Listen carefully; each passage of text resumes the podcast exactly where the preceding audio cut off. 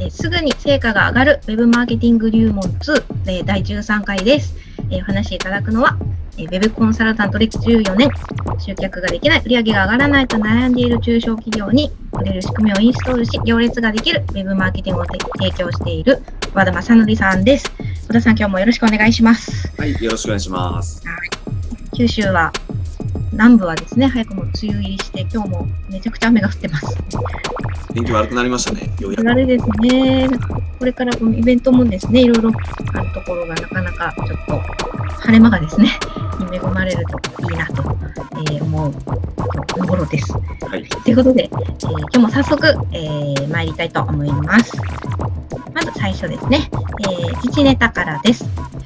えー、Apple Watch は、えー、ロッキーフォトニクスとの契約に基づき、着用者の血圧、血糖値、アルコール検知をモニターする先進的なスマートウォッチ技術を検討していると伝えましたというニュースです。こういうのってなんか厚労省が、なんかすぐ医療機器扱いとかにして認可しないんですよね。はい。だからなんか世界は使えるけど日本だけ使えないっていうの結構ある、あるらしいんですよ。なるほど。で、なんか日本で使え使えるその認可を降りるまでなんか3年とか5年とかかかったりするんで、そうなんです。じゃあ、早く使いたい人は、まあ、アメリカに行ってもらって。うんそうかもしれない。どうなんでしょうね。ここで言うとまずいことなのかもしれうない。ーん。でもなんかその蓄積されたデータをベースに、なんかそれが、なんですか、あの解除キーとかになって盗難防止になるとかね。そうすると、ほら、あの、うん電子決済とかもいいじゃないですか。危なくない。うんうんうん。確かに。有効かなってなんか思ったりしましたね。うーん。すごい、こうね、腕、腕にポンとあるだけで全部賄える。本当に最先端のですね、現代らしい、現代らしくな、またな画期うん画期的なんですね。うん。はい。ありがとうございます。では、えー次ですね。えー次はマー,、えーマーケティングに関する質問です。コンサルの仕事を始めて2年目の30代男です。クライアントにコロナ禍で苦しい状況だからと値下げ交渉をされました。もともと値段の交渉は得意ではありません。言われるがままに応じてしまいました。和田さんはクライアントから依頼があったとき、どのタイミングでどんな風に値段を伝えていますか？えーなかなかちょっと、うん。はい値段の交渉苦手っていう人結構いますよいるんですよね。なんか3日ぐらい前もなんか言ってる人いましたし、この手の話よく聞きますね。なるほど。ええただその私どのタイミングでっていうところですね値段あ値段をうんうん。まあ、どんな風に、うんうんんあそうです。ねまずその価格から言う言うっていうのはまずしないですよねまあ、最初からいきなり。最初からもう、はい。値段はこちらですっていうのをうんうんうん結構それ伝える人多いんですよね、特に男性が多くて男性やっぱ結論知りたがすぐ結論知りたうんうんうんうんうん。であのプレゼントがもうまず結論から言ってあの話して話していった方がいい、うんうん。よく言われるんですけど私は価格とか結論から言わないです。時と場合にはよりますけどでうんうんうんうんあの、うん、もしも最初にいくらですか？と聞かれたら答えるみたいな。うんいやいくらですか？って聞かれてもお見積もりしないと分かりませんとかねあの話聞あ、いて分かりません。必ず言います。まあそういう、でやっぱり価格から入る人って大体あんまりうまくいかないパターン、私の場合はコンサルの仕事ですよね、この方も。あのうまくいかないんですよ、大体。うんうん、そうですね。うん、値段から聞いてくれる方っていうのは、ううんん、結局その、なうんお金でつながる人とはお金で離れていくっていうパターン、よくありますよね。でもこの人の考え方が好きだったなんかこの人だったらなんかこう自分なんか一緒に成長できんじゃないかとかなんか人と人がつながってくると結構いい仕事ができたり長いお付き合いになったりするパターン、うんうんうんえー多分この方の多分まだやっうぱりん商談のやり方にまだ問題があるのかな。ってなんかこれ見たら思いますけどね。そうですね。なんか商談のこうやり方っていうか、まあ、上手な交渉術みたいなのも、まあ、ビジネスマンとかそうマナーとして、一つのこう共通した方法みたいなのがあるあるんですですか、うん、まあ、これってなんか、えまあ、営業、営業と似てると思うんですよね。営業のやり方だと思いますけど、うん。あのまあ、細かいなんかテクニック的な話で言うなら、やっぱ欲しい金額があるじゃないですか。うんうん。あの、例えば、まあ、分かりやあすいところで言うと、100万円ほで受注したいと思ってるんだったら、うんうんうん。100 130万円とかで提案するとかね、最初は。なるほど。なるほど。ちょっと上乗せしてですね上乗。せするとかね。うんうん。あと、100万で高いと思われないように、なんか300万ぐらいの価値が100万になったとか。そしたら100万円って高いけど、逆転するじゃないですか。うん。すごく高い。あ、すごく安く感じますね。300万から100万。300万、100万だと安いって感じるじゃないですか。なんかそういう風な商談の進め方って結構大事かなと思うんですよね。うん。うん、なるほど。結構おみんながやっぱり100万円って高いと思ってる人が多いと思うんですよ。マインドセット的に。高いホテルに泊まったりして、勉強したりした方がいいと思うそうですね。100万は。うん。大いに自分のなんかマインドがなんか多分100万円になってないっていう人多いと思うんで。うんうんうん100万円って安いんだよってやっぱ言わあの感覚に持っていかなきゃいけないですね。まあ、あなんか 1000, 万だろうが500万だろうがいくらでもいいんですけど、はい、うんなんかやっぱ経験もありますか？やっぱ何回かこうずっとこう経験を得て、数を踏んでこう身についていくみたいな、こういうこう、ちょっとしたこう話し方とか、持っていき方とか。うんうん、なるほど、なるほど。ね。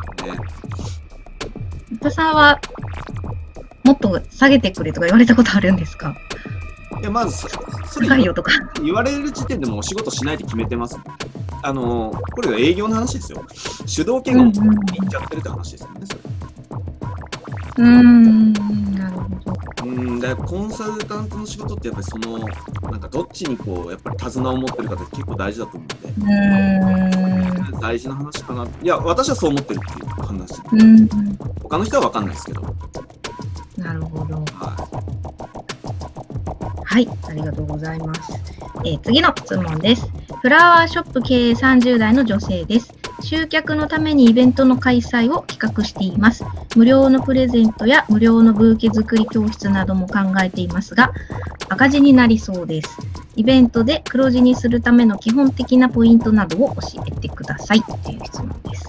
い。これあの、はい。イベントで、まず、はいそもそもなんですけど、イベントで収益を作ろうとしないっていうことじゃないですか。うんうん、なるほど。らこのイベント、だから無料、まず無料でやってるっていうのは悪くはないと思うんですよ。だからこれ、ただ、ここで黒字化しようとしない、してるところが多分、うんうんうんうんなイベントはあくまであの信用作りなんですよ。ど。うん、なんかこう、その人と会って、この人、なのかとか、実際この商品どうなのかとか、うんここに来たら自分が得たい成果を得られるのかっていうためのものだと思うんですよ。うん、なるほど、なるほど。でそこで信用が作れたりあここのここの商品買いたいとかあとこの人からその勉強したいなブーケ作りとか、うん、うん、うん、思ったらうん、うん、あのいやベースベースができるんでこあの本講座に案内した方がいいですよね。まあ、次のこうつつなげるためのステップ作りみたいな。そうですね。だからその、うん、無料でやってるのとかは割と別に当たり前でいいいいことだと思ううんですよ、ん、うん、うん。でもそれだけだったら当然赤字になるんでしっかりこううん大体平均30万とかですかね5回56回講座で30万とかうん、うん、うん。ででそのタイトルも少しね変えた方がいいと思うんですけどあ、なんかちょっとこだわった方がいいいいみたいなそうで。すねこれうん、なんか資格資格が取れるとかなるほど。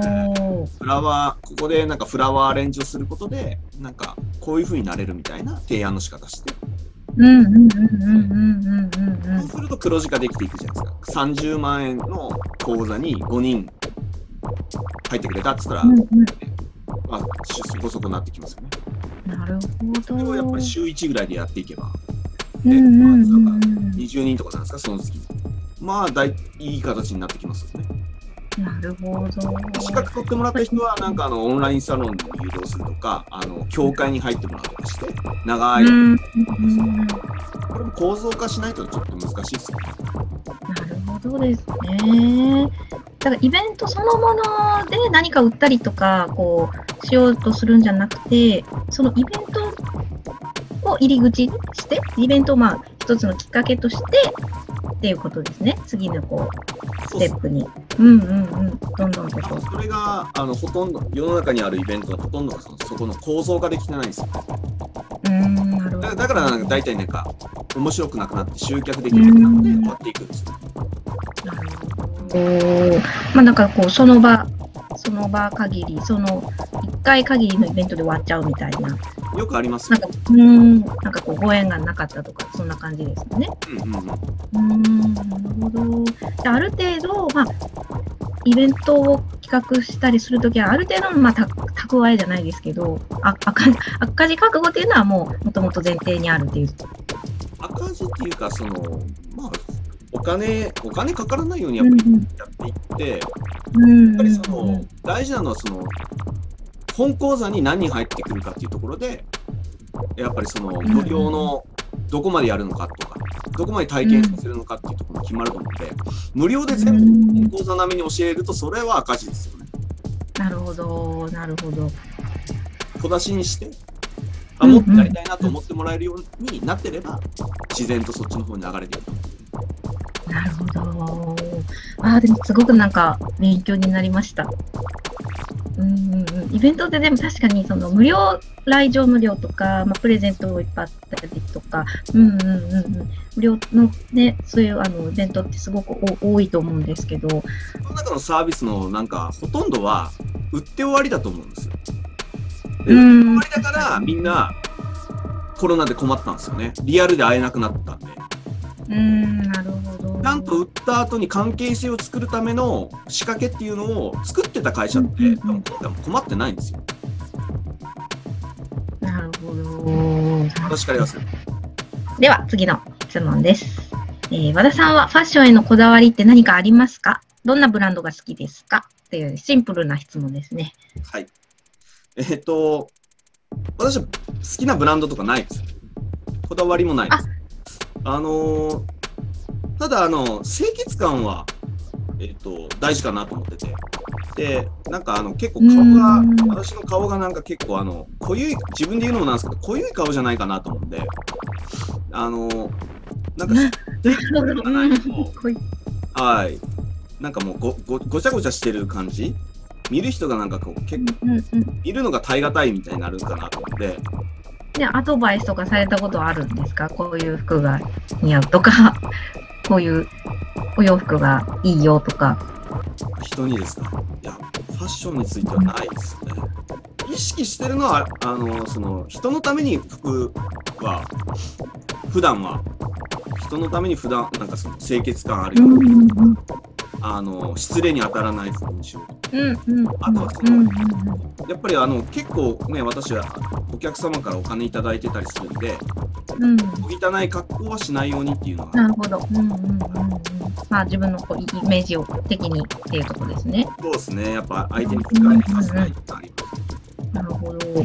なんか仕事以外の、まあ例えば、まあ今とか、そのご自宅で過ごしてる時とかはもう部屋着ですか？もうがっつりもうジャージとか。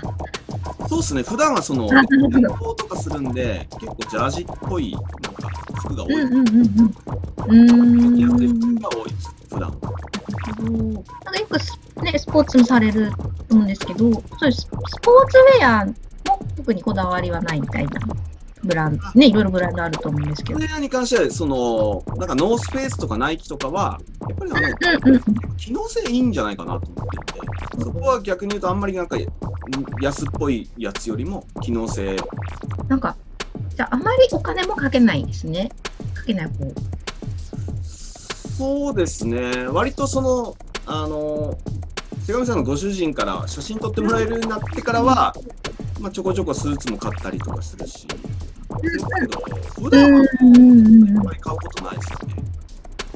うん。うん、なるほど。はい、ありました。ありがとうございます。ということでですね、えー今日の質問は以上となるんですけれども、えっと、まあ、ちょっと今回も恒例の、えっと、ちょっと心理テストをですね、したいと思うんですけれども、今回はですね、えー恋愛の心理テストです。ということで、えー早速、えーいきたいと思います。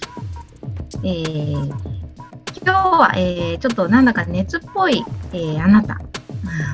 風邪かもしれない。でも、数時間後に大大事な約束が入っています。えさてどうしますか、え4つあります。A、無理して行く。B、市販の風邪薬を飲んで行く。C、ちょっと遅刻すると伝えて病院に行ってから仕事に行く。D、休む。ああ、なんか、に2番だと思いました。なんか薬買って。あ薬を飲んで行くですね。これ、これで、ね、何がわかるかというと、えーあなたの恋の精神年齢がわかるそうです。おうえー B を、えー B の、えー風邪薬を飲んでいく。恋の精神年齢20代ぐらい。うん20代前半ぐらい。おう、西田先生。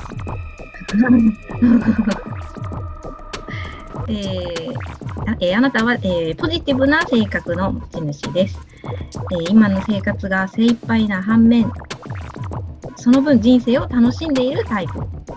恋に対する意欲も高く、将来は何とかなるさといった楽天的な部分もあるかもしれません。あ当たってますか？そうですね。まあ、やっぱり、かみさんともっとうまくなんか、デートとかできたらいいなとか、時間作れたらいいなとか、考うんえてますね。楽観的なところもありますね。やっぱり。うーん瀬上さん何だったんですか？えっ、と、あ、私も B でした。ああ、そうなんですね。一緒でした。うん B でした。うんうん、B でした。えーちなみにですね、えー A の、えー無理していく A ですね、は、えー恋の精神年齢は、えーまあ、えっ、と、15歳からえー18歳、19歳ぐらいと、おお、若い。まあ、ティーンエイジャーですね。はいまあ、かなり純粋で妄想好きなタイプと。で、C を選んだ方、えー遅刻すると伝えて病院に行く。行ってから仕事に行く。っていう方はですね、大体まあ20代、えー後半ぐらい。まあ、ちょっと現実的で、まあ、クールな性格と。割と、えー精神的にもめ、えー大人ということで、えー恋のトラブルに対する力も持っている。で、D、キャンセルして、えー休む。を選んだ人はですね、えー30代。なるほど。まあえー人生において酸いも甘いもある程度知っている、えータイプ。人っていうことですね。はい。うんなるほどですね。えー、面白いですね、これもね。そうですね。なんか、まあ、当たってるか当たってないかは、うん、まあ、そう多分それぞれだと思うんですけども。はい。ということで、えー最後ですね、えー和田さん、今週のおすすめの本、はい、お願いします。えー考える技術、書く技術っていう本ですね。うん。バーバーバラミ。ン、はい、っていう方が、はい。えーまあ、書いてらっしゃるんですけども、これ、あの、すごくはい。私、あの、読んだのが、まあ、多分3、4ヶ月前ぐらいだったと思うんですけど、はい、はい。あの、あのロジロジックツリーとかピラミッド構造みたいな形で、えっとうん物事の問題点みたいなのを、えーかまずまあどうやったらこう分解できるかなみたいなうん、感じうん、うん、うん。それをまあか書いて視覚化していって問題解決を促していくっていうようなピラミッドな、はいまあ、本なんですね。でこれ結構やるようにな意識的にやるようになってから、まあ、お客様のしにも視覚化できますし自分自身ももちろん見えますし、あのーこれをやるようになってまた仕事のなんていうんですかね能力がすごく自分の中でアップしたなっていう意識があるんで、はい、これ絶対おすおすすめかなと思います。わかりました。えっ、と、書く、あ、考える技術、書く技術ですね。あそうですね。はい。はい。バーバラ・ミントさん。はい。です。はい。ありがとうございます。はい、ということで、えー今日は、えー以上となります。えー最後ですね、えメルマガのご案内です、え購読は無料、ウェブを使った集客、マーケティング、SNS やネット通販の売り上げの上げ方、人材教育、企画立案、キャッチコピーの付け方などなど、えー斬新な切り口でリアルなノウハウをお届けしています。